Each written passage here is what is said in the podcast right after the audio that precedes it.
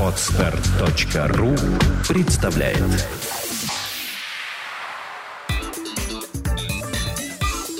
Black and White. Подкаст о практическом пиаре. Здравствуйте, меня зовут Ника Зебра, и вы слушаете подкаст о практическом пиаре Black and White. Это подкаст для практикующих пиарщиков, руководителей компаний и всех тех, кому интересен мир публичных коммуникаций. Сегодня у нас в студии Александр Матрос, создатель и руководитель журнала «Понедельник». Здравствуй, Саша. Привет, Вероника. Саша, а как тебе вообще пришла в голову идея создать журнал? Как все, что начинается в гараже, та- такая же идея пришла и ко мне. А, в период обучения в Англии я смотрел передачу про некто, некого мультимиллионера мистера Шуга, и он своим подопытным кроликом в лице тех будущих предпринимателей, которые хотели с ним работать, дал задание, ребята, сделайте журнал. И я подумал, что а почему бы, когда я вернусь в Россию, мне тоже не попробовать? Как-то Брэнсон тоже с журналов начинал. Очень многие мне именно это и говорят. Так что следующим этапом будем открывать музыкальные магазины, а там и до полета в космос недалеко. А почему именно печатный журнал? Ведь и с точки зрения создания вообще медиа, что называется, на коленке, да, это один из самых затратных видов. Бумага, типография, доставка тиражей. Когда мы начинали, на самом деле мы даже об этом не думали. Мы увидели печатные аналоги, в мире изучили, что есть на данный момент, и мы поняли, все, будем делать только печатную продукцию, влюбились в печать, но, с другой стороны, наверное, как-то подспудно понимали, что это более статусно, чем электронная версия. Ну и набить какие-то ошибки никогда не помешает. А если не секрет, сколько средств тебе потребовалось на то, чтобы запустить этот стартап? Когда мы его начинали, безусловно, сразу поняли, что затраты требуются очень большие. Как мы это поняли? Понедельник же был не самым первым журналом, с которого я начинал. Сейчас, да, все знают о журнале «Понедельник», но только потому, что это успешный проект, который уже вышел на рынок. А до этого было три неудачных проекта, над которыми мы долго бились, работали, и каждый из них развалился по своей причине. Одна, первый самый проект э, мы делали грандиозный журнал для школьников. Этот журнал у нас развалился по той причине, что мы, скажем так, не оценили а, финансовые вложения. У нас получалось, что на то, чтобы выпустить каждый журнал, там надо было где-то по полтора миллиона, чтобы на весь город сделать индивидуальную продукцию. И мы такие юнцы 18 лет поняли, что нет, что-то тут не так. Следующий журнал мы решили делать, ну, делали для школьников, думаем, давайте делать для учителей. Назвали его «Наше все», собрали команду, стали ходить по школам, и у нас команда развалилась. Мы почему-то не смогли договориться, так что деньги, команда — это, конечно, основополагающие вещи при создании любого проекта. Даже, наверное, команда все-таки в первую очередь. После этого у нас был не менее грандиозный, но более продвинутый проект с журналом «Конспекта».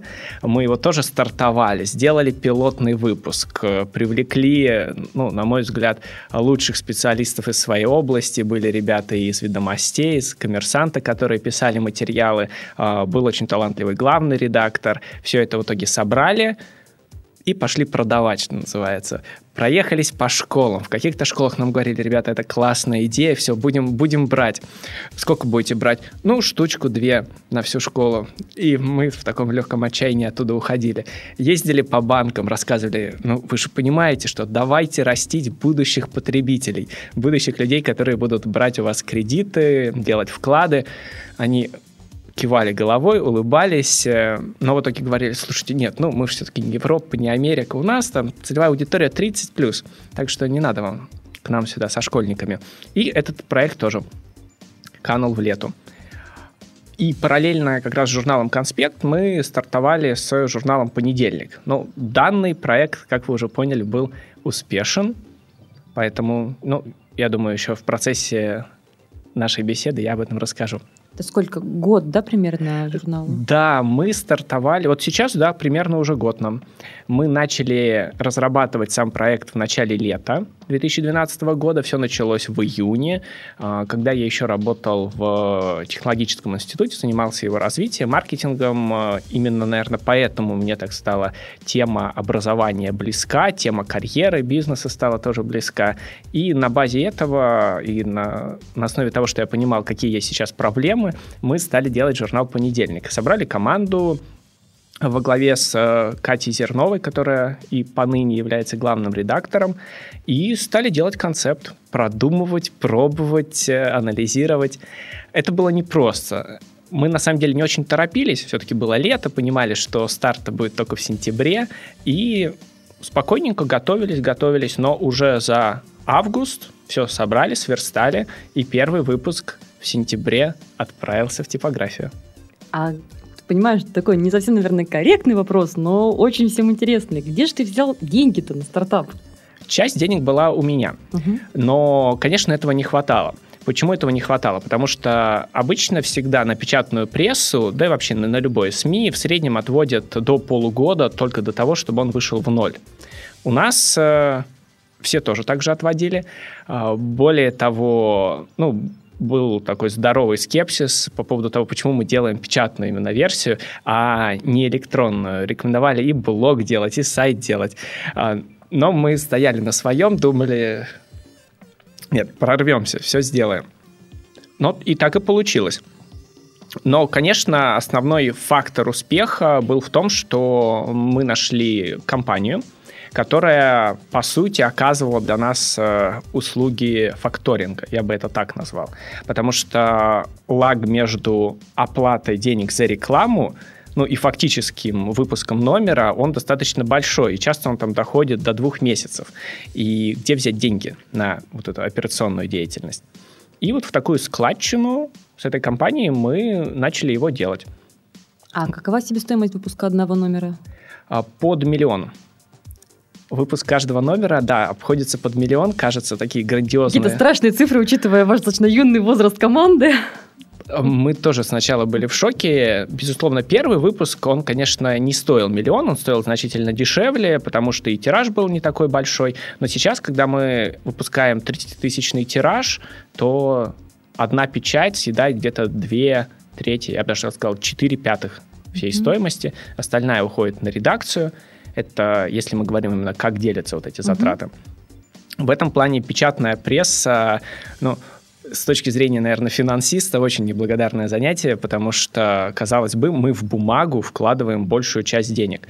Но все-таки это имидж, это статус, это можно подержать в руках. И в эру информационных технологий самое главное, вот эти вот тактильные ощущения, которых всем так не хватает.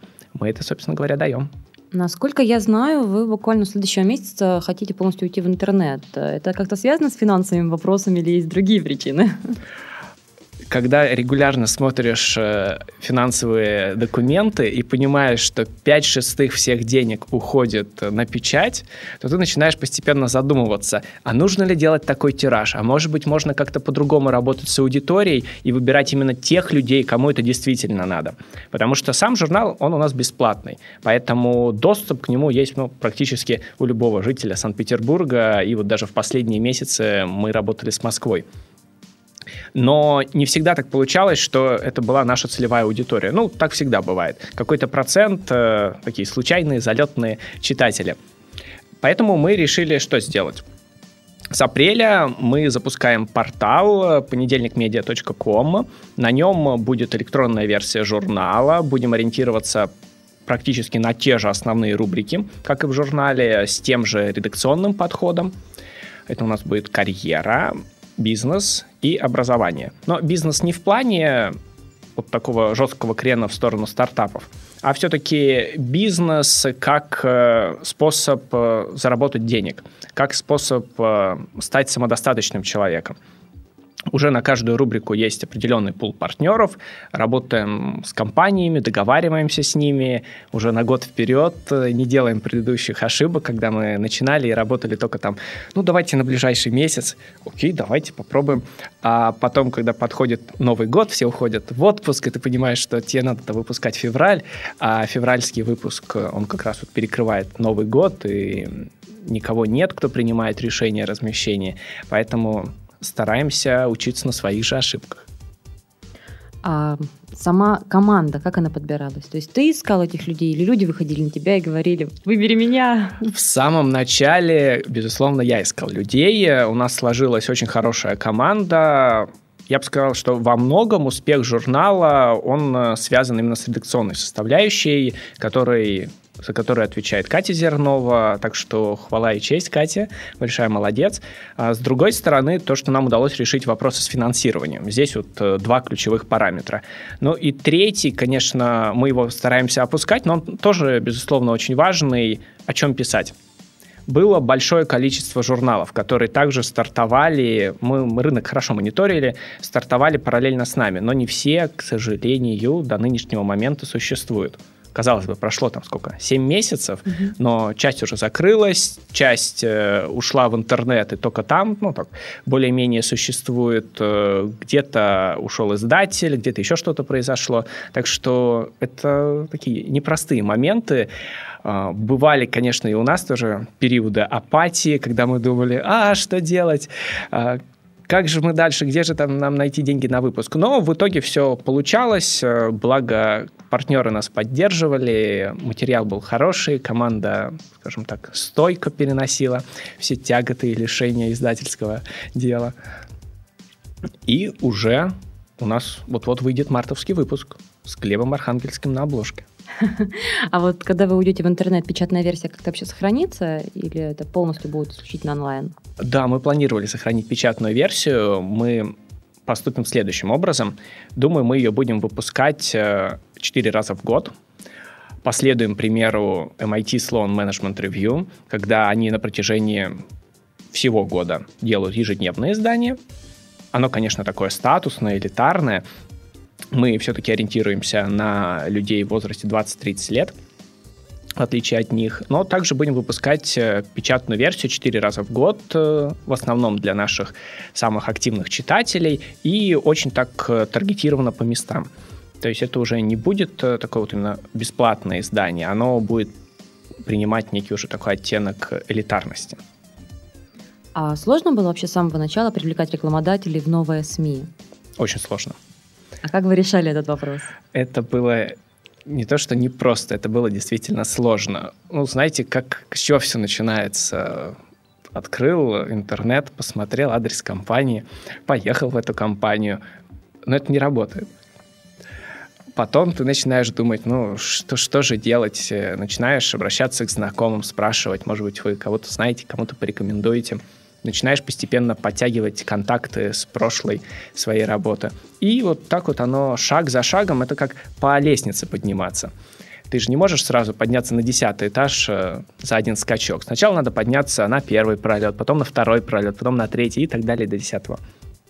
И в основном, конечно, решение принимается где-то очень высоко, и пока ты поднимешься до этого десятого этажа, ты изрядно вымотаешься, команда вымотается, но зато вот это вот ощущение, когда все-таки все готово, все собрано, вот журнал уходит в печать, это очень приятно. И в этом плане, кстати, здесь вот как раз сокрыто, наверное, ключевое различие между печатной и электронной версией. В печатном продукте ты действительно видишь э, вот этот блеск в глазах людей, которые... Ты вот случайно идешь по улице и видишь, о, кто-то читает твой журнал, ты тут же телефончик достаешь, начинаешь фоткать этого человека, думаешь, сейчас выложу в группе ВКонтакте, пускай все смотрят как нас читают. Это приятно. А очень часто вообще какие-то такие печатные продукты, ну, часто и онлайн-телевидение, это больше про эго, чем про деньги. На сегодняшний день журнал приносит тебе какую-то прибыль? Да, небольшую.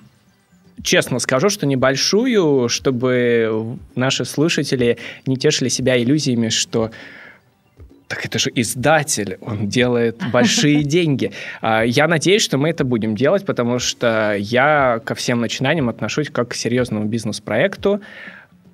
Но если честно, в начале, да, было очень интересно. Сейчас э, интерес сохранился, но, скажем, такая меркантильная жилка начинает активнее играть во всем, что мы делаем. А когда ты создавал журнал, ты все делал по правилам? То есть там изучение рынка, мониторинг, бизнес-план – или так?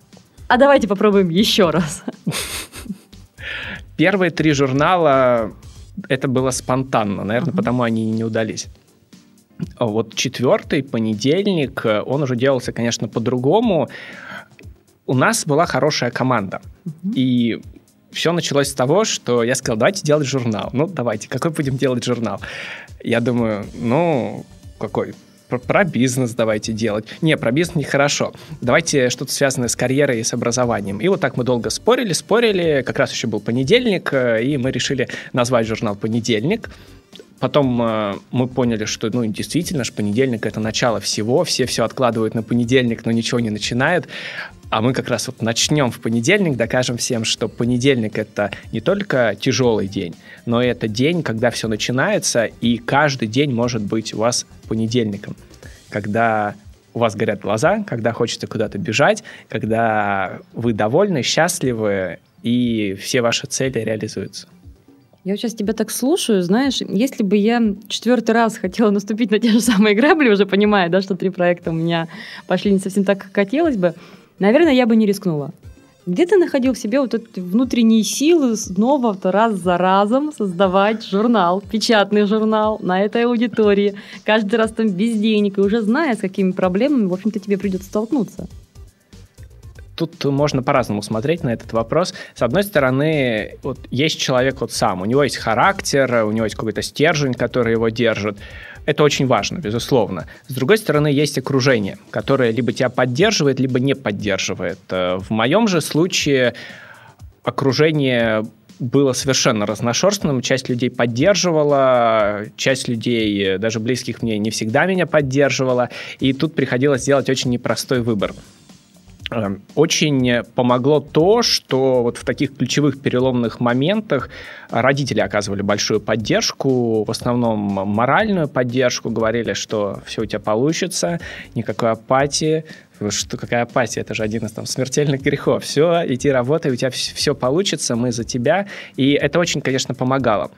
Поэтому им я очень благодарен. Но в то же время, если бы мы были бы не готовы пробовать и начинать что-то новое, то, наверное, это тоже не пошло. Так что надо быть самому активным, но в то же время, конечно, ну, все-таки мы не машины, которые можем работать все время нон-стоп. Нам э, нужны какие-то эмоции, нужна подпитка со стороны. И в этом случае надо, конечно, найти человека, который будет за вас, будет вас поддерживать, и в этом случае будет успех. А родители никогда не думали как-то выступить партнерами, там, или соучредителями твоего бизнеса и как-то помогать тебе в его развитии? У меня бизнес э, не совсем стандартный. Все-таки, когда, предположим, родители становились на ноги, ну, там были другие цели, другие приоритеты. Понятие сделать СМИ, ну, это что-то такое далекое. Но для них э, все, чем я занимаюсь, э, им интересно, это самое главное. Они оказывают очень большую поддержку, всегда интересуются, что, как. И в процессе, пока я рассказываю, какие у нас там события, что произошло, я и для себя это все структурирую. Ну, сама понимаешь, чем больше ты об этом рассказываешь, э, тем тебе самой Тем лучше становится... ты понимаешь, чем ты занимаешься, да. И это правда, потому что очень часто, когда ты что-то начинаешь, э, есть же хорошее высказывание, причем русское «утро вечером мудренее». Когда вечером приходит грандиозная идея, а такое случается очень часто, а, я уже намеренно вот, сразу себя останавливаю и жду до утра, потому что на утро очень часто так оказывается, что идея вообще уже ничего не стоит, она пустая, она в основном держится на эмоциях, на каком-то таком э, желании потешить свое эго, нежели на таком прагматичном, серьезном подходе. А когда ты создавал вот именно понедельник, у тебя были какие-то, ну, серьезные такие эпик фейлы, то есть просчеты там в расчетах, или вот ты думал, что все будет вот так, а тут бац, и все вообще кувырком полетело? Самый главный epic fail был тот, что мы думали, что в ноль мы выйдем к шестому выпуску. Но мы вышли ко второму. Это был наш главный epic fail, потому что мы от этого строили наши планы, мы думали, как мы будем развиваться, а тут оказалось, что оно пошло лучше, чем мы ожидали. Это стало очень приятно. С другой стороны, если бы мы, наверное, сразу бы думали, все, первый выпуск, заработаем 10 миллионов, там дальше уезжаем там за границу, открываем еще 10 филиалов. Ну, в этом случае, наверное, это было бы не так радостно. У нас э, все идет э, эволюционно, и это очень приятно. конечно, очень здорово, когда все вот так вот такой экспоненциальный рост, резко вдруг с нуля вы получаете там большие деньги, проект очень быстро растет, но ну, нам всем там примерно там по 20, там 22 года, 25 лет э, на данный этап там есть э, члены команды. И когда, предположим, подойдешь к человеку и скажешь, окей, у меня есть 10 э, миллионов, давайте я дам 10 миллионов, а, пойди сделай что-нибудь, принеси мне завтра там хотя бы 10 миллионов и 1 рубль. Навряд ли этот человек, ни разу не работав с 10 миллионами, принесет тебе да, хотя бы 5 миллионов. Куда-нибудь он их сольет. И именно поэтому я рад, что у нас все было постепенно. Мы начали с небольших сумм и постепенно уже дошли до оборота в миллион. Ну, будем дальше учиться. Может быть, со временем, если ко мне придет человек и скажет, Александр, у меня есть 100 миллионов долларов, вложи их куда-нибудь. Александр с удовольствием возьмет чемодан и вложит их туда, куда надо. А ты считаешь, что ваш успех закономерен или вам повезло? Я думаю, работа за этим всем стояла очень большая работа. Если бы мы этим не занимались, так сказать, не шебуршались, не колыхали этот рынок, который на самом деле на спаде. Действительно же рынок печатной прессы и вообще СМИ, он пока все-таки на таком спаде. Неэффективные издания, они уходят с рынка, уходят, может быть, в интернет, ищут какие-либо а, другие целевые сегменты, на что ориентироваться. А мы выбрали тот сегмент, который, в принципе, в России не охвачен. Он а, уже очень сильно набирает популярность в Европе. В Америке он постепенно, ну, он намного более востребован, чем в России. Но мы почувствовали, что за этим будущее это для нас э, один из трендов, который сейчас существует, что работа с потребителем, с клиентом, с сотрудником должна начинаться не там с 27 лет, как у большинства компаний. Когда спросишь э, там большую часть компаний, кто ваша целевая аудитория? Ну, это там мужчины или женщины, там, 30 плюс, у которых там есть Харли Дэвидсон, и которые по 10 часов работают в офисе. А где же люди с 20 до 30? Их что, не существует? Они также покупают, они такие же активные, они также формируют свои потребительские предпочтения еще пока им 20-30 лет. Но об этом никто не думает. А мы как раз именно об этом и думаем. Пытаемся рассказать рынку и компаниям о том, что, ребята, надо начинать работать с людьми раньше. Надо не просто пытаться им что-то продать, а нужно с ними работать в формате «лидер учит». Вы что-то знаете? Вы готовы этим поделиться? Поделитесь с ними. Это намного ценнее, чем рассказывать о качествах вашего продукта. Это придет. Когда человеку потребуется что-то из вашей компетенции или там, из ваших услуг, он непременно обратится к вам. Потому что кто меня научил, кто меня поддержал в начале, ну, это все-таки те люди, те менторы, которые для меня близки. Угу. И вот э, мы думаем, что такое отношение должно сформироваться в российском обществе. Это позволит э, и в целом развиваться стране, но и позволит найти э, новый способ взаимодействия между компанией, как тем субъектом, который что-то создает, и, предположим, вот такой вот прогрессивной, прогрессивной молодежи или прогрессивными людьми в возрасте от 20 до 30 лет, которые учатся в ВУЗе, закончили вуз, строят, начинают строить свою карьеру, делают какие-то выборы, предпочтения. У них это еще формируется. Каналы восприятия еще не засорены. Они готовы вас слушать, но не в формате камевоежора, который приходит и говорит там, у меня, вот тут, э, что у меня тут, э, куриц продаю. Приходит, он говорит, купи курицу. Ну, мне, мне не нужна курица. А если бы он бы стал бы рассказывать, что, знаете, вот я сейчас э, провожу там серию бесплатных мастер-классов о том, как э, яичница помогает продлить жизнь до 100 лет. И походу он, он продаст своих куриц, продаст э, яйца этих куриц. Так что здесь э, нужно многошагово работать. Продажа, назовем вот напрямую, она уже не работает, она уходит на нет. А многошаговая работа, она намного предпочтительнее. Этим мы и занимаемся. Мы, с одной стороны, помогаем нашей целевой аудитории, сводим ее с лидерами, с профессионалами. В то же время часть из этих лидеров, э, профессионалов, компаний, которые там появляются, они получают возможность пообщаться с лучшими из тех, э, кто мог бы в них заинтересоваться. И уже не в формате э, там на, начальник дурак, угу. а в формате, ну, что называется, peer-to-peer. Такое вот равное общение, когда одно звено дополняет другое звено. И тут появляется какая-то синергия, и мне кажется, что компании, что наши читатели от этого только выиграют. Мне кажется, очень круто, что достаточно молодежного журнала, с очень молодой командой, есть такая какая-то глобальная идеология продукта. Может быть, э, это как раз то, почему у нас э, оно идет, движется, потому что мы пока чувствуем, что рынок на 100% не готов.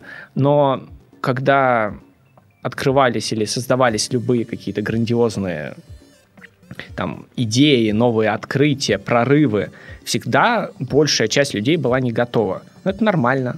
Мы скажем так, не планируем вот уже заканчивать нашу деятельность. Мы хотим развиваться и создавать еще большое количество медиапродуктов э, на базе вот уже существующей такой платформы. А если нас сейчас слушает кто-то, кто хотел бы создать свое СМИ, а, что ты мог бы им посоветовать? С чего им начать?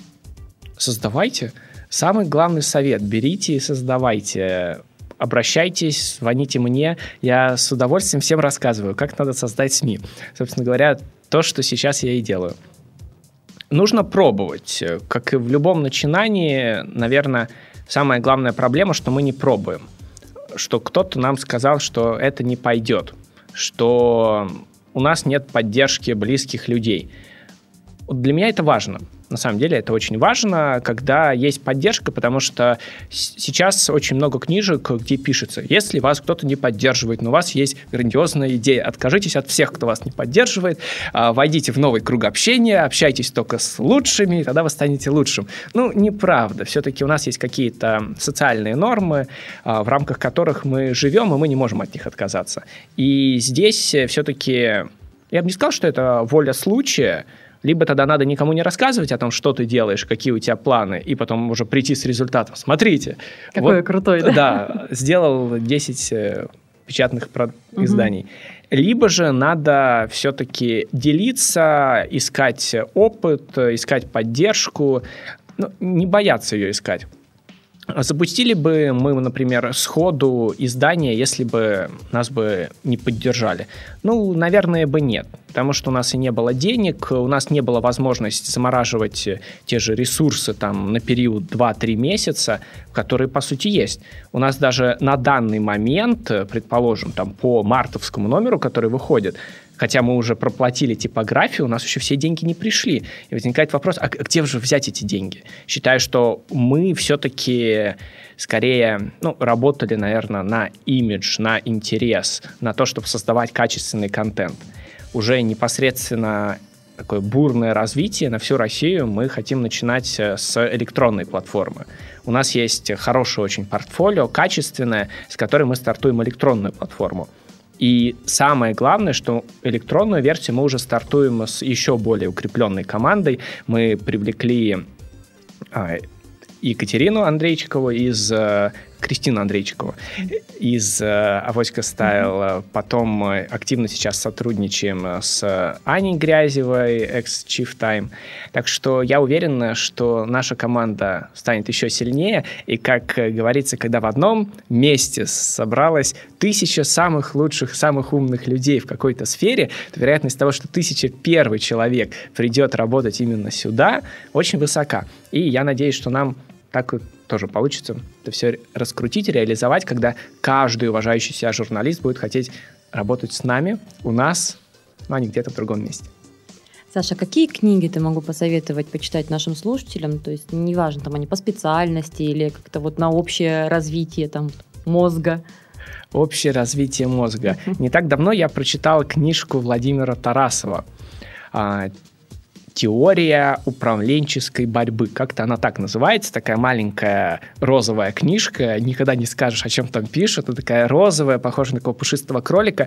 Но, тем не менее, книга написана гуру менеджмента, российского менеджмента, живет он в Таллине где рассказывает, как нужно строить управление, налаживать связи, ну и, грубо говоря, достигать какого-либо результата в бизнесе. Хотя он, наверное, больше теоретик, чем практик, но в России его книжки не так широко известны, как в Европе. Возникает вопрос, почему? То ли мы не признаем нашего героя, то ли весь мир его уже признал, а мы почему-то плетемся в стороне. Поэтому, почитав его книги, я уверен, вы посмотрите на нашу действительность совсем с другой точки зрения. Ну и на этом мы заканчиваем наш сегодняшний подкаст о практическом пиаре Black and White. Саша, спасибо тебе большое за участие. Спасибо, Вероника. Я напоминаю, что в студии были создатель и руководитель журнала «Понедельник» Александр Матрос и я, Ника Зебра. До встречи в следующих подкастах.